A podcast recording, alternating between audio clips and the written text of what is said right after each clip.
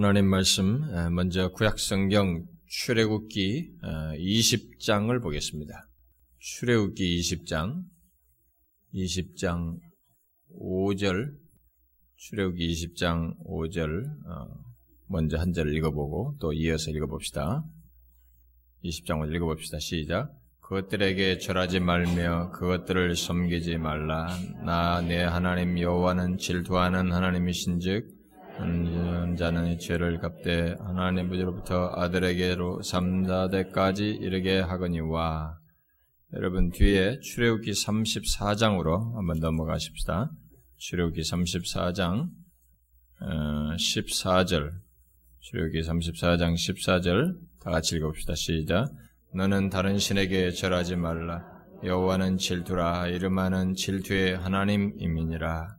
더 많이 있지만 하나만 더 봅시다. 신약 성경 하나 봅시다. 고린도 후서 11장. 고린도 후서 11장. 신약 성경 297페이지.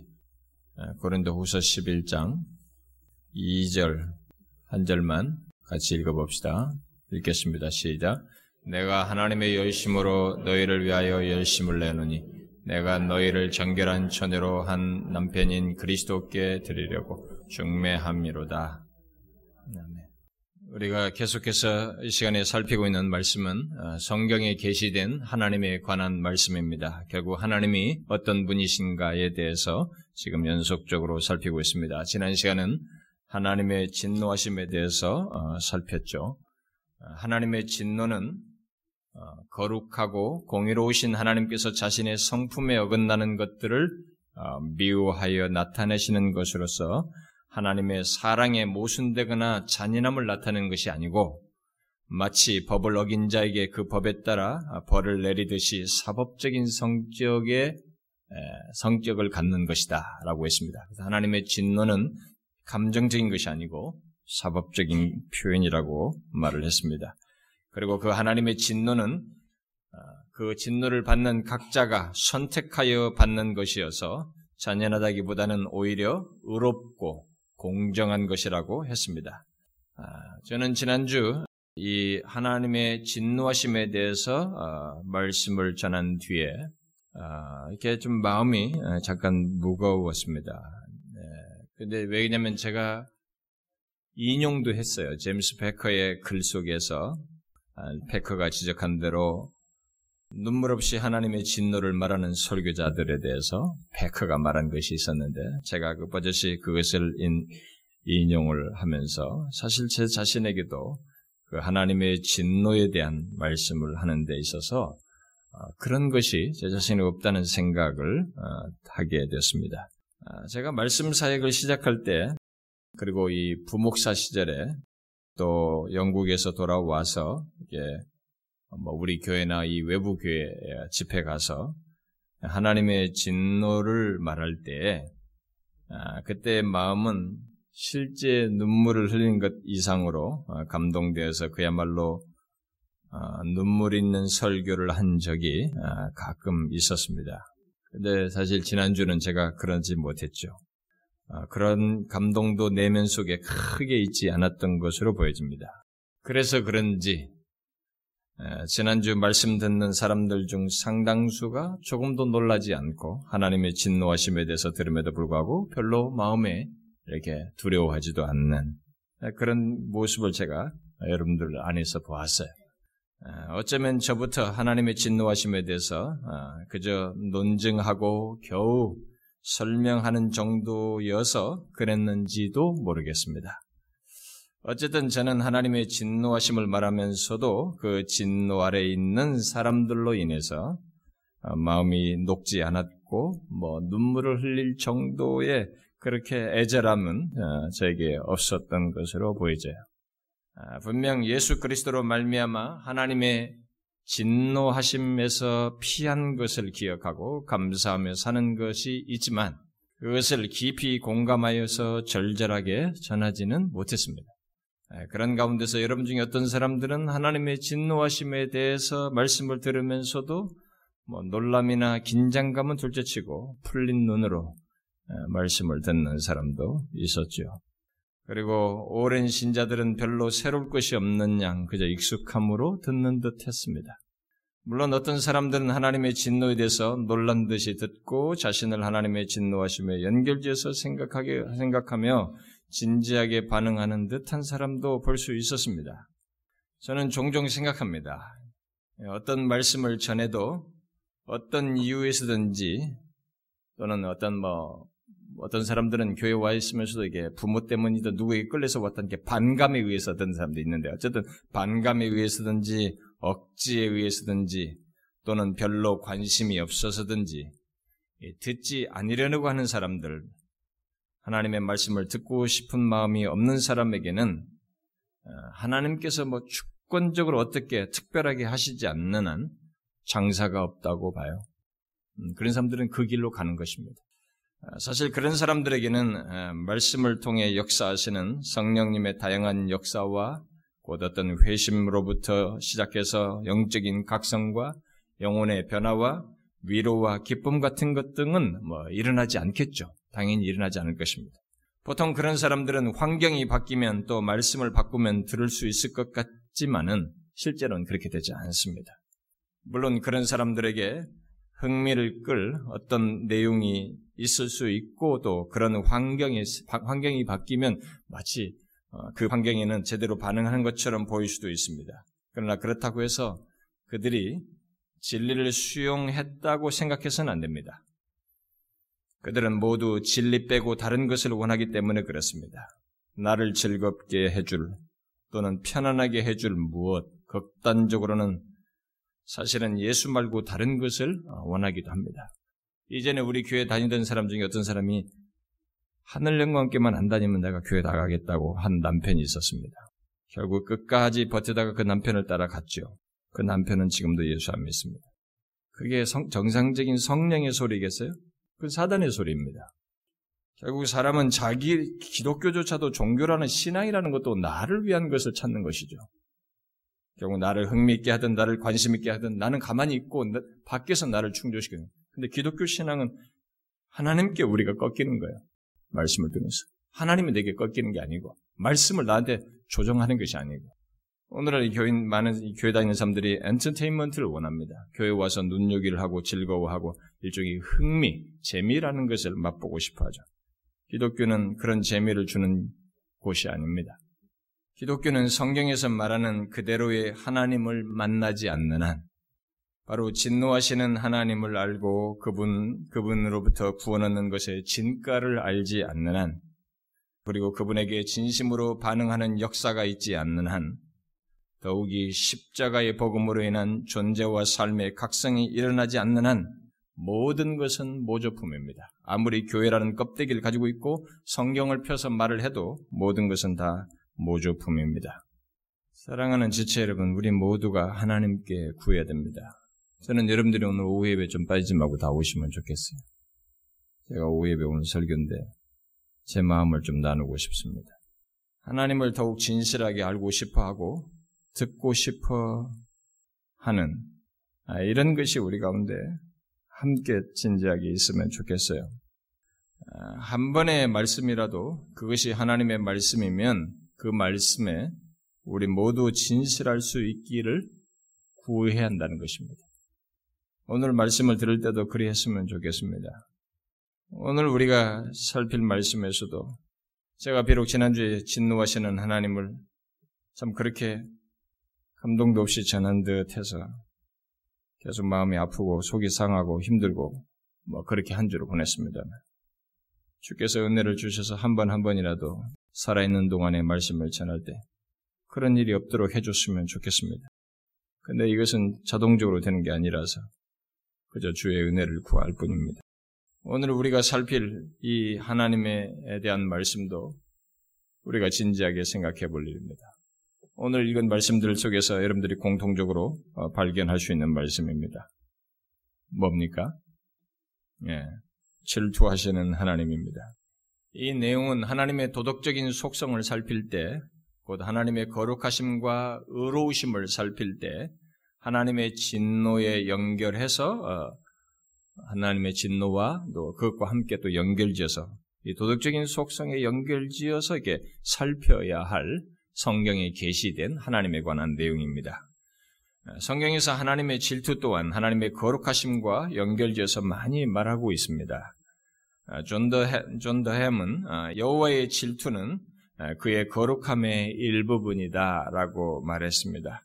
우리는 하나님께서 질투하신다는 것에 아, 의문을 갖죠. 이런 용어 자체에 대해서 우리는 상당히 부정적인 생각을 가지고 있기 때문에 의문을 갖습니다. 그럼에도 불구하고 성경은 분명히 하나님께서 질투하신다는 사실을 굉장히 많이 말합니다. 아, 그 중에서 일단 오늘 읽은 말씀 속에서 하나님은 질투하시는 분이심을 분명히 증가하고 있습니다. 출애굽기 20장 5절에서 하나님께서 모세에게 친히 써주신 그 돌판에 10계명 그중 제2계명에서 내 하나님 여호와는 질투하는 하나님이다. 이렇게 말씀하셨어요. 그리고 출애기 34장에서도 여호와는 질투라 이름하는 질투의 하나님이다. 라고 하나님께서 친히 말씀하셨습니다. 그리고 신약의 바울도 오늘 우리가 읽은 고린도후서 11장 2절에서 하나님의 질투를 언급하고 있습니다. 우리말 성경에는 하나님의 열심으로 번역했습니다마는 그 단어는 보통 어, 질투로 번역하는 단어입니다. 그 단어는 게 열심을 내다, 시기하다 또는 질투하다라는 의미를 다 가지고 있습니다. 원래 헬라나 이런 고어들은 그 의미가 이렇게 다양성이 있어요. 오늘날은 현대적인 용어들은 의미가 좀 더 이렇게 좁아지지만 왜 고어들은 이렇게 뿌리 그 어근을 가보면 이렇게 더 넓습니다. 예, 거기서부터 가지쳐서 단어들이 지금까지 현대어로 파생되었는데 그러니까 이런 데로는 열심을 내다, 시기하다, 질투하다. 그래서 우리가 젤러스도고 질도 얘기지 않습니까? 그러니까 그게 어, 질투하다는 영어도 있는데 그 단어에 열심이라는 것이 들어간 것이 다 이런 옛날 말에서 다 나온 것입니다. 그래서 영어 성경을 보면은 예, 열심보다는 이게 질투를 더 많이 번역을 하기도 합니다. 영어 성경에는 이 단어를. 그래서 다른 영어 성경에 보면 우리말로는 열심으로 번역했지만 거기는 아예 질투로 번역을 다 해놨어요. 영어로. 자, 이런 사실 때문에 하나님의 질투와 열심은 모두 어, 번역 가능한 번역 가능한 말이면서 동시에 그 두 말의 의미를 함께 가지고 있다고 어, 볼수 있습니다. 그래서 어떤 주석가들은 출애굽기 20장 5절에 질투하시는 하나님을 열심히 있는 하나님으로 어, 번역하는 것이 오해의 소지가 있다고 더 낫다고 이렇게 주장하기도 합니다. 그러나 우리는 하나님께서 질투하신다고 할 때 그 의미 속에 열심의 의미를 내포한 채 무엇인가를 말하고 있으니 그것을 우리가 오히려 어, 잘 캐치해서 좀 그걸 아는 것이 중요하다고 봅니다. 자, 그러면 구체적으로 하나님께서 질투하신다고 할 때 그 질투한다는 것이 무엇을 말하는지 어, 그거부터 말을 해보도록 하겠습니다.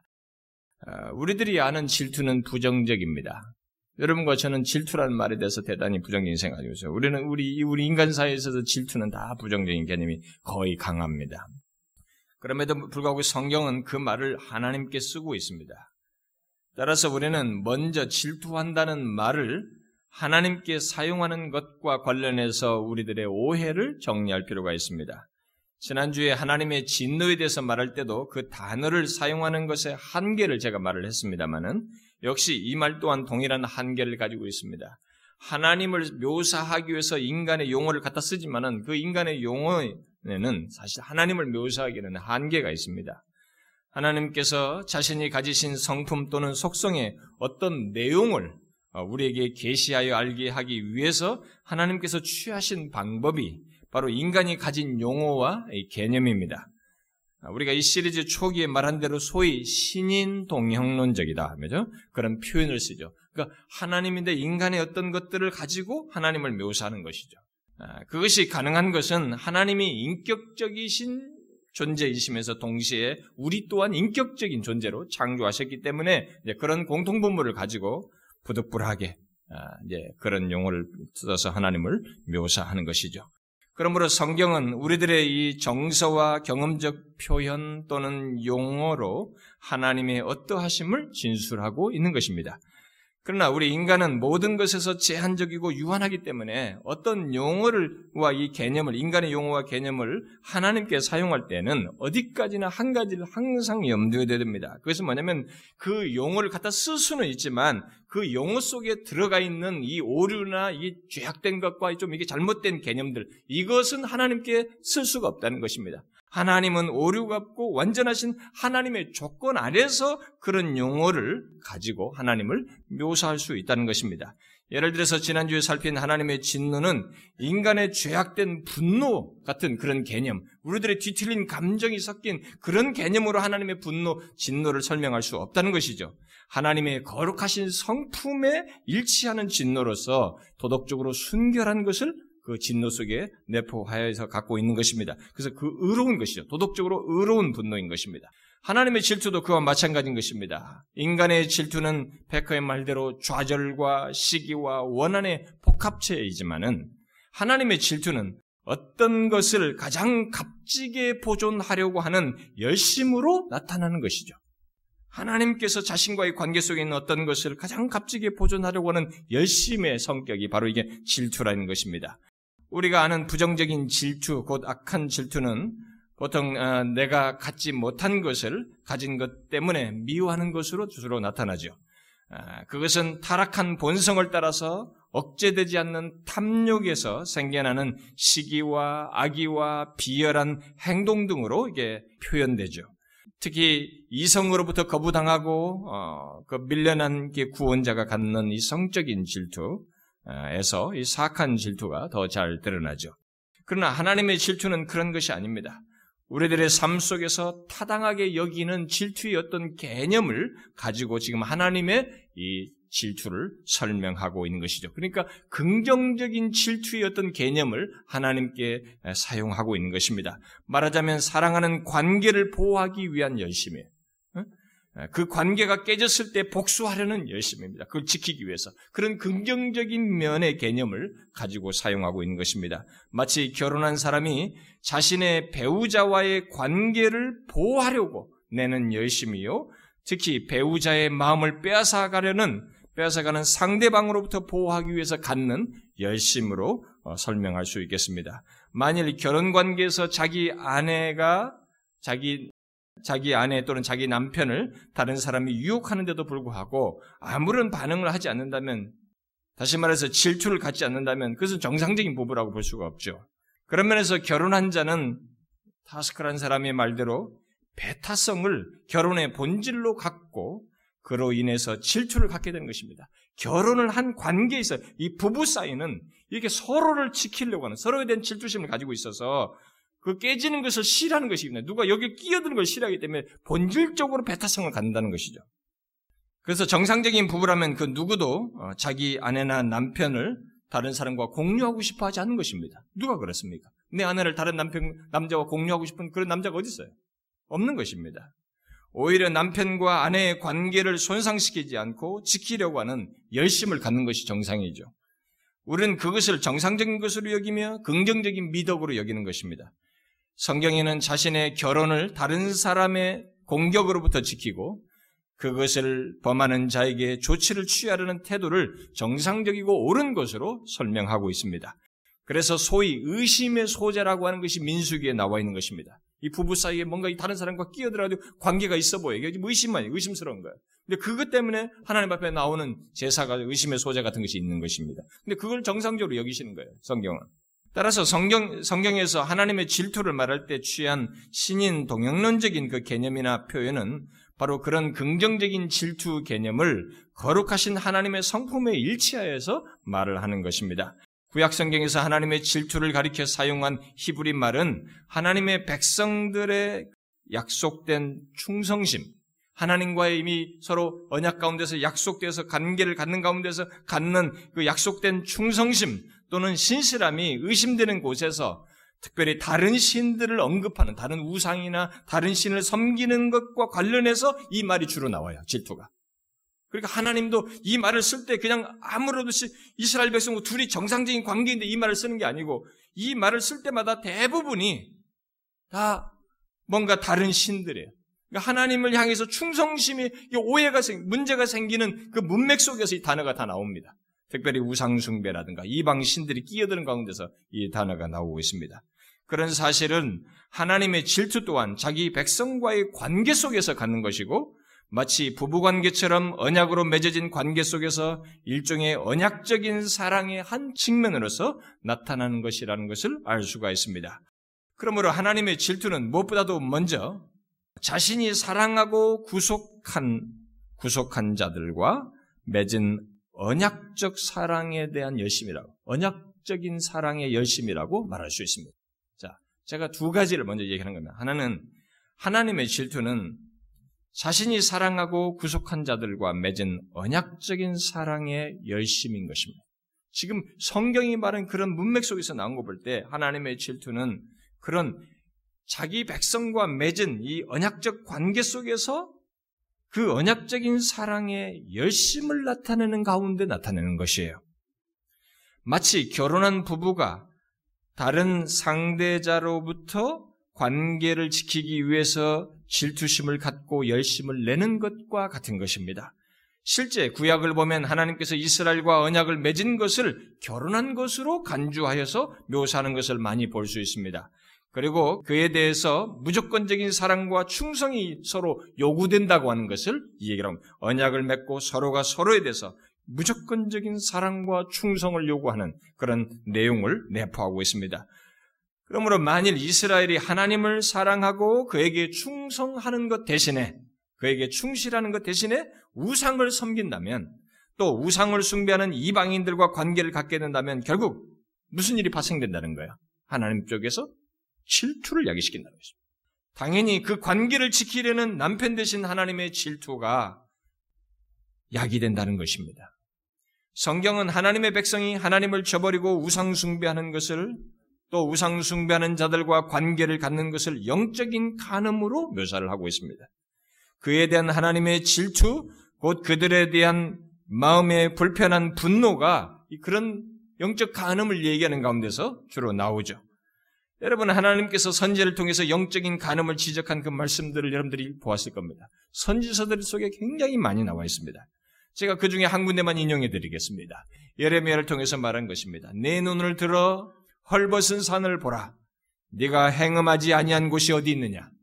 네가 길가에 앉아 사람들을 기다린 것이 광야에 있는 아라바 사람 같아서 음란과 해악으로 이 땅을 더럽혔도다.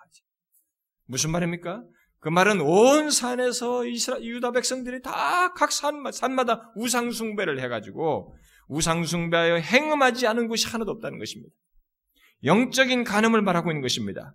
우상숭배를 말하면서 행음하였다라고 하는 이 말은 뭐 이 신창들 그러니까 이 이방신의 창녀들 있죠. 그 신창들과 실제적인 성관계를 말하는 것도 내포되어 있기는 하지만 결국은 영적인 간음을 얘기하는 것입니다.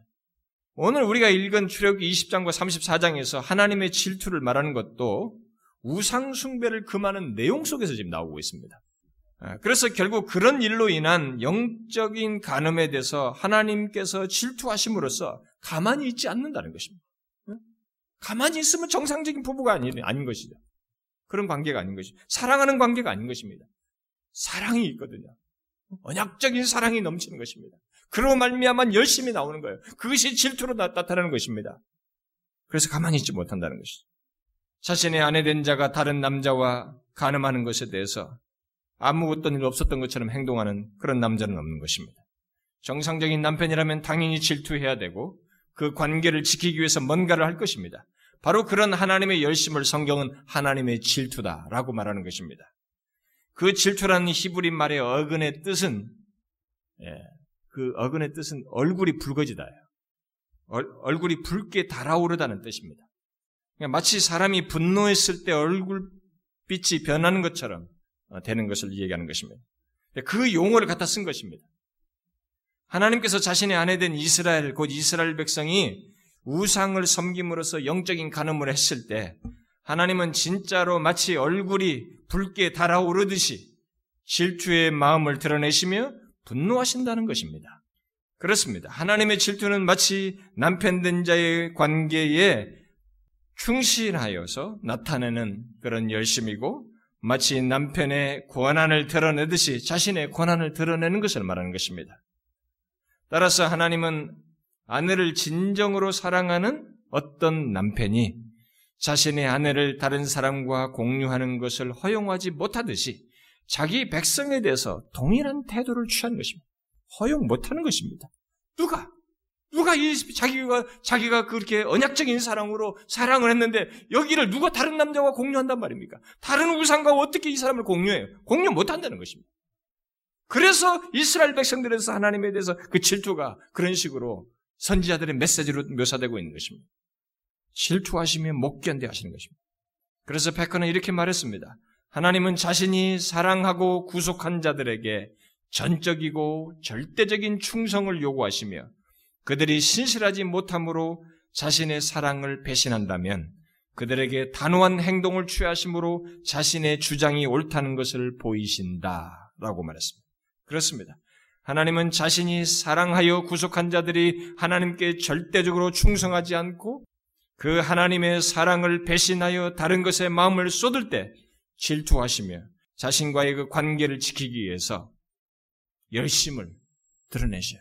그 과정 속에서 징계도 드러내시는 거죠.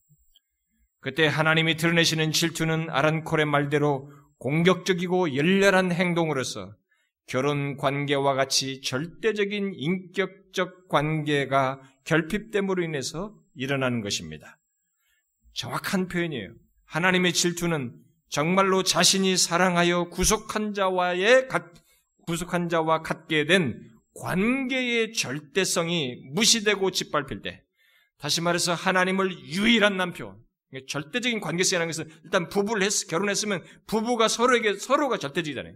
서로가 유일하게 해야 되잖아요. 바로 하나님을 유일한 남편, 유일하신 하나님으로 알고 유일한 관계를 갖는 것이 아닐 때 공격적이고 열렬한 행동으로 드러난다는 것입니다. 여러분은 이것을 알고 있습니까?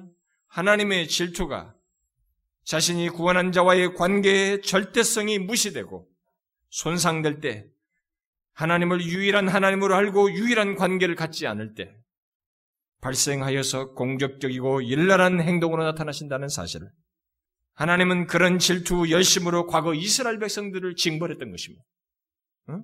자기를 저버리고 다른 외간 남자를 만나듯이 우상을 섬기는 것에 대해서 하나님이 가만히 있지 않았어요. 열렬한 열심으로 그들을 징벌했습니다. 돌아오도록 하기 위해서. 그러므로 우리에게 하나님은 우리도 똑같이 질문해 봐야 되는 거죠. 우리에게 하나님은 유일하신 하나님이요. 유일한 구원주이시며 내 마음을 사로잡는 유일한 분이신지, 우리가 유일하게 전적으로 신뢰하며 사랑하는 분이신지, 우리도 질문해 봐야 됩니다. 그렇게 관계의 절대성을 하나님과의 관계 속에서 가지고 있는지, 질투는 인격적, 인격적인 관계성 속에서 생기는 것이므로 그 관계성이 손상될 때는 하나님으로부터 질투가 야기된다는 것을 알고 우리는 그러한지 질문해 봐야 되는 것입니다. 그런데 하나님의 질투는 거기서 한 걸음 더 나아가서 곧 관계를 지키는 것에서 더 나아가서 그 관계 속에서 특히 언약적인 사랑에 근거한 관계 속에서 함께하며 이루시고자 하는 뜻과 목적과 관련해서 나타납니다. 이 관계를 가지고 있으면 맹하게 있는 게 아니잖아요. 서로가 사랑하면서 도모하고 뜻을 이루고 뭔가 가정에서 이 건강한 가정을 이루려고 하는 뜻이 있잖아요. 나아가는 방향이 있지 않습니까? 이것과 관련해서 이것이 흔들리는 것과 관련해서 질투가 일어난다는 것입니다. 하나님께서 우리에 대해서 가지신 뜻과 목적이 무엇입니까? 그것은 하나, 그의 백성된 우리들을 통해서 사랑과 찬양을 받는 것입니다. 그것은 하나님과의 관계가 좋다는 것을 뜻하며 증진되고 있다는 것을 말하는 것이기도 합니다. 아니, 정상적이라고 볼 수 있습니다. 그런데 그런 의미를 가진 목적과 뜻이 방해를 받을 때 하나님께서 어떻게 하시겠어요? 바로 자신이 구원한 백성들을 통해서 찬송과 영광을 받는 대신에 그들이 하나님을 필요로 하지 않고 스스로 자신들이 다 잘된 것처럼 영광을 스스로 챙기고 심지어 여타의 방해에 의해서 마음을 다른 데로 쏟게 되면 어떻게 되겠어요? 당연히 질투가 야기되는 것입니다. 하나님은 그의 백성과의 관계 속에서 이루시고자 하는 목적이 그들이 다른 데 마음을 쏟음으로써 무시되고 짓밟힐 때 그런 자들에 대해서 심판을 행하심으로써 심판으로 자신의 질투를 나타내시는 것이죠. 그 사실을 모세는 명확히 말했습니다. 신명기에서 너희는 너희, 너희는 다른 신들 곧 내 사면에 있는 백성의 신들을 따르지 말라. 너희 중에 계신 너희의 하나님 여호와는 질투하시는 하나님이신즉 너희 하나님 여호와께서 내게 진노하사 너를 지면에서 멸절하실까 두려워하노라. 하나님은 질투로 인해서 그런 징벌을 하시는 분이에요. 실제로 하나님은 그렇게 심판을 통해서 하나님의 백성들을 징벌하고 낮추신 후에 그들을 회복하시는 방식으로 자신의 질투를 나타내었습니다. 그것은 모두 그렇게 언약 가운데서 사랑을 가지고 이루시고자 하는 뜻과 목적이 무시되고 손상되는 것에 대해서 하나님께서 질투와 열심을 나타내시는 것입니다. 그래서 하나님은 선지, 선지자 예스계를 통하여서 자신을 이렇게 묘사했죠. 내 거룩한 이름을 위하여 열심을 내는 자신으로서. 내 거룩한 이름을 위하여 열심을 내는 분으로 자신을 묘사했던 것입니다. 그것은 하나님께서 자기가, 자기와 마치 결혼 관계 속에 있는 우리를 통해서 그의 거룩한 이름을, 곧 그의 성품과 본질을 나타내시기를 원하신다는 것을 잘 말해주는 것입니다. 하나님의 이름은 하나님의 본질과 성품을 뜻하는 것입니다. 달리 말해서 자신의 존재의 모든 것을 뜻하는 것입니다. 따라서 하나님의 이름을 위해서 열심을 낸다는 것은 자신의 존재감을 드러내시기를 원하신다는 것이고 자신이 우리에 대해서 또 우리와의 관계 속에서 어떤 분이신지를 드러내시기를 원하신다는 말입니다. 그런데 하나님이 어떤 분이셔요? 우리의 구원자이십니다. 우리와 무관하면 괜찮지만 일단 우리를 구원해서 이렇게 데려왔을 때는 우리의 구원자요. 그런 존재감을 가지고 있는 분이십니다. 우리를 사랑하시는 남편과 같은 분이십니다. 우리에게 너무나 절대적인 분이세요. 우리를 통치하시는 분이십니다. 우리의 주권자이십니다. 은혜와 사랑을 가지시고 동시에 거룩하시며 의로우신 유일한 분이신 것입니다. 하나님은 바로 그런 자신이 우리와의 관계 속에서 알려지고 존귀히 여겨지고 찬양받기를 원하시는 것입니다. 그렇게 존재감이 드러나기를 원하시는 것이죠. 그래서 선자 이사를 통해서 이렇게 말씀하셨습니다. 나는 여호와이니 이는 내 이름이라. 나는 내 영광을 다른 자에게 내 찬송을 우상에게 주지 아니하리라. 어찌 내 이름을 욕되게 하리요 내 영광을 다른 자에게 주지 아니하리라. 하나님의 이 같은 말씀은 하나님께서 우리와의 관계 속에서 이루시고자 하는 뜻과 목적과 관련해서 나타내시는 질투의 진수를 보여주는 것입니다. 안 주는 것입니다. 예수를 모르는 사람들과 하나님을 믿지 않는 사람들이야 그렇게 살 수밖에 없지만 그가 구속하여서 구원했고 자신과 부부처럼 관계를 맺었는데 이가 자기가 유일한 대상이 아니라 다른 데 마음을 쏟는다. 영광을 다른 데 여기서 드러낼 영광을 다른 데서 구한다. 용납 못한다는 것입니다.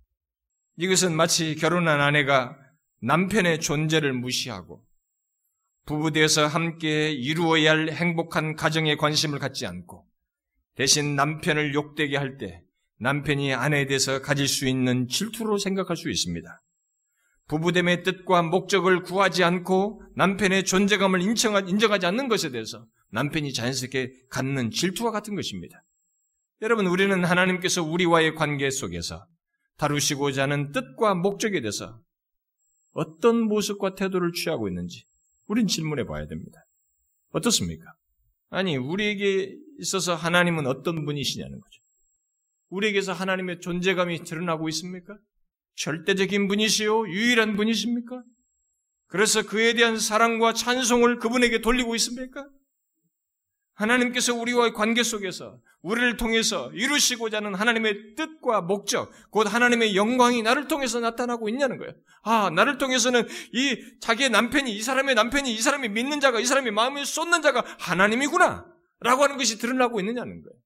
하나님은 자신을 사랑하여 구원한, 그리고 지금도 사랑하는 우리를 통해서 자신의 존재가 드러나지 않는 것에 대해서 질투하십니다. 그에 대한 사랑과 찬양이 없는 것에 대해서 질투합니다. 혹시 우리는 하나님의 질투를 불러일으킬 만큼 마음이 밋밋하고 하나님에 대한 대해서 권태를 느끼는 아내와 같지는 않은지 한번 보셔요. 심지어 하나님께 돌려야 할 영광과 찬송을 자신에게 돌리고 있지는 않은지 이 모든 것은 하나님의 질투를 불러일으키는 강력한 동인인 것입니다. 그러면 이 같은 하나님의 질투에 대해서 우리가 어떻게 해야 되겠어요? 당연히 하나님의 질투를 불러일으킬 모습을 갖지 말아야 돼. 정상적인 관계를 가지고 있어야 되겠죠. 질투를 불리키지 않을 모습이라는 건 어떤 것이겠습니까? 이미 앞에서 말한 것입니다만 저는 두 가지로 두 가지로 그 내용을 정리해서 말하고 싶습니다. 하나는 우리를 사랑하신 그리고 구원하신 그래서 마치 부부처럼 그리스도의 피로 언약을 맺어 주시고 맺으시고 지금 우리와 함께 하시며 지금도 사랑하시는 하나님보다 더 사랑하는 무엇을 두지 않는 것입니다. 하나님과의 관계 속에서 그런 것을 두지 않는 것입니다. 이건 말로는 쉽죠? 굉장히 우리가 생각해 봐야 됩니다. 실제로 우리들도 마음을 두거든요. 마치 이스라엘 백성들이 우상숭배를 통해서 하나님의 질투를 유발시켰듯이 하나님보다 다른 것을 더 신뢰하고 사랑하고 뒤쫓는 것이 있어서는 안 된다는 것입니다. 이것은 우리의 머리로 그렇게 하는 것이 아니어야 된다는 것이 아니고 실제로 그래야 됩니다. 왜냐하면 하나님은 우리의 실제를 아시고 질투하시거든요. 내가 머릿속으로 가지고 있는 생각과 지식을 가지고 질투하는 것이 아니라 그렇게 실제로 하는 것과 관련해서 질투하시기 때문에 실제를 가져야 되는 것입니다. 하나님은 입술로는 존경하여도 마음이 먼 것을 다 아십니다. 다른 것에 더 마음을 쏟는 것을 아시고 질투하신다 이 말입니다. 저는 교회 다니는 사람들 가운데서 신앙생활의 근거가 아니 신앙생활의 기준이 안정적인 생활에 두고 그 안정적인 생활의 그 어떤 신앙생활의 기준을 두는 사람들을 제가 많이 봐왔습니다. 그리고 또 어떤 사람은 이게 상당히 강력한 그룹들인데 자기 자식에게 기준을 둬요. 신앙생활의 기준을 자기 자식에게 둡니다. 그래서 그야말로 모든 것을 자기 자식에게 맞추어요. 또 어떤 사람은 사랑하는 사람에게 기준을 둡니다. 그래서 대부분 많은 경우가 돈과 성공, 그리고 자식과 사랑하는 사람 등등을 기준으로 두고 하나님을 믿는 사람들이 교회 안에 있습니다. 그것은 아직 하나님을 잘 알지 못하기 때문에 또는 실용주의라고 하는 세상 정신을 따라서 예수를 믿고 있어서 갖는 태도이거나 아니면 마치 변심한 아내와 같이 하나님보다 다른 것을 더 사랑하는 것으로 말할 수 있습니다. 다시 말해서 하나님의 질투를 야기시킬 상태를 가질 가능성이 있죠. 그러니까 전자는 예수 믿는 것 자체를 바르게 해야 할 것이고 만일 후자라고 하면은 그는 두말할 것 없이 속히 마음을 돌이켜야 됩니다. 왜요? 하나님의 질투를 불러킬 상태를 가지고 있기 때문에. 여러분 하나님보다 더 사랑하는 것을 우리는 속히 내려놓아야 되는 것입니다. 그런 마음과 행동은 분명 하나님 안에 있는 부유함과 하나님 안에서 얻게 될 그 결론과 하나님의 주권 안에서 보게 될 결과를 믿지 못하기 때문인 것입니다. 자기 남편이 간이 안 차는 것이지. 자기 아내가 만족이 안 되는 것이. 이것으로는 안 된다고 생각하는 것입니다. 그런 식으로 하나님을 대하는 것과 같은 것입니다. 아닙니다. 우리는 분명히 해야 됩니다. 예수를 믿는 사람은 이것에 대해서 분명히 해야 됩니다. 하나님보다 귀하고 복된 존재는 없습니다. 우리의 영혼과 인생에 그분보다 복된 존재는 없는 것입니다. 일시적인 문제가 아니라 영원한 영적 영구적인 우리의 삶과 관련해 볼 때도 그렇고 모든 면에서 그보다 더 귀한 존재는 없습니다. 오히려 모든 것은 하나 모든 것은 하나님을 전심으로 사랑하는 가운데서 또 하나님 안에서 그분 그분을 전적으로 신뢰하는 가운데서 이렇게 뒤따르는 것들이죠. 다른 것들은. 부차적으로 얻는 것들입니다. 그러므로 하나님의 질투를 불러일으킬 모든 것을 내려놓는 일이 있어야 돼요. 그것들로 하나님을 뒤로 할 정도로 어리석, 어리석은 그런 모습을 우리가 취해서는 안 되는 것입니다. 그게 우리에게 먼저 있어야 되고, 이것은 여러분들 말로는 쉽지만 생각을 많이 해야 됩니다. 왜냐하면 이것은 지금 괜찮다고 해도 했어도 또다시 일어나는 문제이기 때문에 이것은 지속적인 문제거든요. 그래서 사도 바울이 빌리보 3장에서 배설물로 여긴다고 말할 때 두 번 얘기해요. 과거로부터 지금까지 자기가 이 가말리엘 문화, 뭐 최고의 학벌, 최고의 지위, 신분 이런 거 하나님과 주님과 경쟁이 될 만한 것, 지금으로부터 있는 것들을 다 배설물로 여긴다. 그러니까 과거로부터 지금까지를 시제상으로 배설물로 여긴다는 말을 합니다. 그리고 동시에 현재 시제로 그리스도와 경쟁이 될 만한 것을 배설물로 여긴다고 두 시제로 말합니다. 우리가 이 두 가지가 같이 있어야 되는 거죠. 하나님의 질투를 불러일으킬 만한 그런 것이 있으면 그것을 우리가 하나님 앞에서 내려놓아야 되고 그것이 무슨 돈이든 뭐든 간에 사업이든 자식이든 뭐 사랑하는 사람 이것을 뒤로 내려놓아야 되고 현재 시제로도 그것을 계속 그리해야 하는 것입니다. 그렇지 않으면 하나님께서 우리에게 질투하셔요. 그 다음 두 번째는 하나님께서 우리를 존재케 하시고 특히 구속하여 언약적인 사랑으로 우리와 관계를 맺어 이루시고자 하는 하나님의 뜻과 목적을 우리 또한 열렬히 함께 구하는 것입니다. 곧 우리를 통해서 하나님의 이름, 곧 그의 존재와 성품을 드러내시고자 하는 그분의 목적과 뜻이 드러나는 것입니다. 예수를 믿으면서도 예수 그리스도가 자신에게 어떤 존재인지, 얼마나 귀중한지, 그분이 얼마나 자신에게 중대하고 비중이 있는 것인지, 이것이 자신에게 선명치 않다면, 하나님이 자신에게 어떤 분이신도 모를 정도로 무관심하고 밋밋하다면, 그렇게 하나님을 대한다면, 그건 하나님을 잘못 믿고 있고, 또 하나님을 질투를 야기시키는 상태를 가지고 있는 것입니다. 그것은 자신의 이름과 영광을 위해서 열심을 가지신 하나님에 대해서 나는 그런 당신이 관심 없어라고 말하는 것과 같은 것입니다. 아닙니다. 우리는 그런 식으로 하나님을 대해서는 안 됩니다. 우리는 그렇게 할 수 있는 관계가 아닙니다.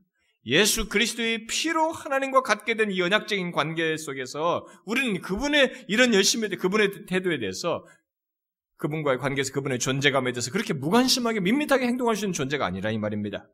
하나님의 구속적인 사랑으로 언약적인 관계를 갖고 있는 우리는 자신의 이름과 영광을 위해서 열심을 가지신 하나님과 구속적인 사랑으로 묶여 있는 자들입니다. 그래서 그의 목적과 뜻을 우리 통해서 나타내시고자 하는 것에 우리도 진실하게 반응해야 하는 것입니다. 하나님의 뜻과 열심에 관심이 없어 하는 것은 그와의 관계에 충실하지 않는 것으로 질투를 야기시키는 것입니다. 우리는 하나님께서 우리를 구속하시고 우리를 자신 곁에 두어서 이루시고자 하는 목적에 열렬하게 함께 참여해야 하는 것입니다. 그것이 하나님과의 관계에 충실하는 것이요. 그와 관, 그와 함께 하는 자의 모습이며 마치 부부처럼 함께 삶을 살아, 사는 자의 모습인 것입니다. 오히려 우리는 하나님께서 질투하신다는 사실을 통해서 결국 우리에 대해서 또 우리와의 관계, 하나님께서 열심히 특심하시다는 것을 알고 우리 또한 열심을 내야 되는 것입니다. 하나님에 대해서 열심을 내야 되는 것입니다. 다른 것에 대한 열심은 다 두 번째로 가도 됩니다. 우리에게 있어서 하나님의 열심히 우리에게 특심하기 때문에 독생자를 주시기까지 생명을 내주시기까지 열심히 특심하시기 때문에 우리가 그분에 대해서 열심히 우리도 또한 특심해야 되는 것입니다. 하나님의 질투는 사랑의 열심입니다. 그리고 우리가 바로 그 사랑의 열심의 대상이에요. 그러므로 우리 또한 하나님을 열정적으로 사랑하고 그의 인격과 그의 목적과 영광의 열심을 가져야 하는 것입니다. 워낙 우리들이 예수를 개인적으로, 기복적으로, 주관적으로 믿다 보니까, 내 현실을 도와주는 것 안에서 하나님을 믿다 보니까, 하나님의 목적과 그분의 인격과 영광이 나를 통해서 드러나는데, 그런데 열심을 낸다는 것에 대해서 우리는 의미를 잘 모릅니다. 그건 아닙니다. 그렇게 하는 것이 그분의 존재감을 내, 나의 삶 속에서, 나와의 관계 속에서 드러내는 것이에요. 그분은 내게 있어서 중요한 분이십니다.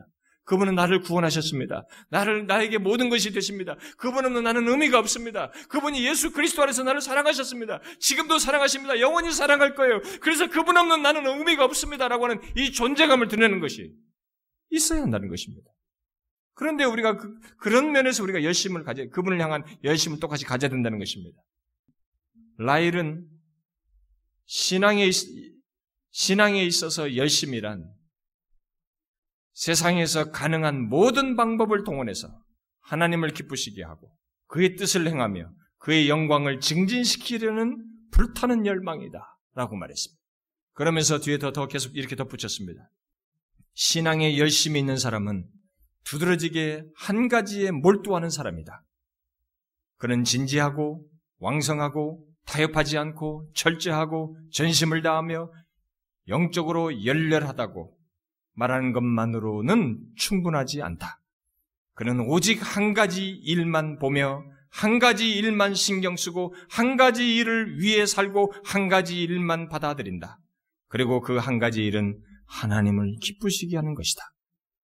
살든지 죽든지 건강하든지 병들었든지 부유하든지 가난하든지 사람들을 기쁘게 하든지 성나게 하든지 현명하다고 생각되든지 어리석다고 생각되든지 비난을 받든지 칭찬을 받든지 영광을 얻든지 수치를 당하든지 여러분, 우리에 대한 하나님의 열심은 우리를 위해 독생자를 내어 죽게 하시기까지 그렇게 열심인 그분에 대한 열심이어야 됩니다.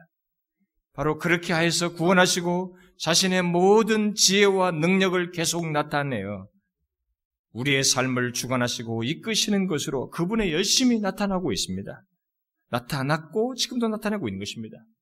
그러므로 우리에 대한 하나님의 그 같은 열심이 무시되고 우리의 열심은 하나님이 아니라 다른 것으로 향하게 될 때 그 하나님의 열심은 질투로 나타나서 우리를 위협하는 것입니다. 그래서 하나님이 그 과정 속에서 우리가 하나님보다 사업, 뭐, 어떤 것에 너무 쏟아져 신앙에서 멀어져요. 그렇게 하나님을 향해서 오직 한 분인 것처럼 그렇게 감사하던 사람이 싹 마음이 멀어져요. 하나님의 질투를 야기시킵니다. 그럼 어떻게 해요? 하나님이 위협하는 것입니다. 징벌에서 돌아오도록 하게 하기 위해서 그것이 남편 된 자의 권한이고 책무예요. 사랑의 열심인 것입니다. 그래서 그가 마음을 쏟는 것을 거두는 것이죠.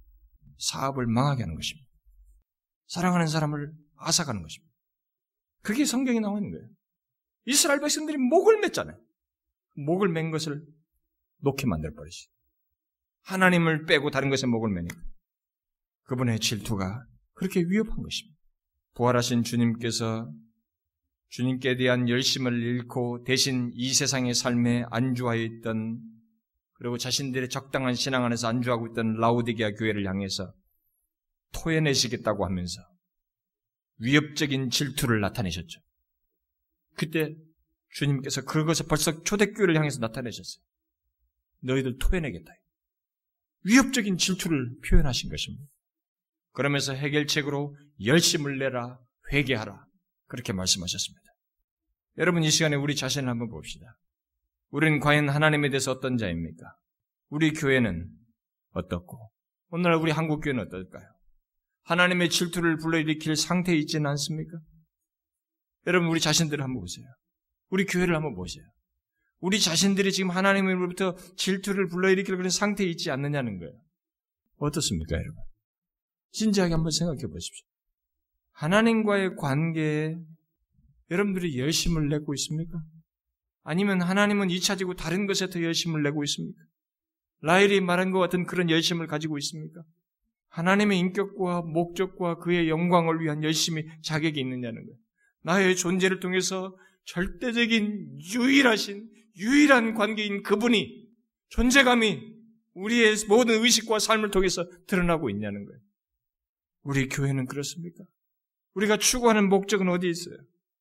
우리가 너무 시들어서 하나님의 질투를 불러일으킬 정도는 아닙니까? 하나님은 우리에게 유일하신 분이십니다.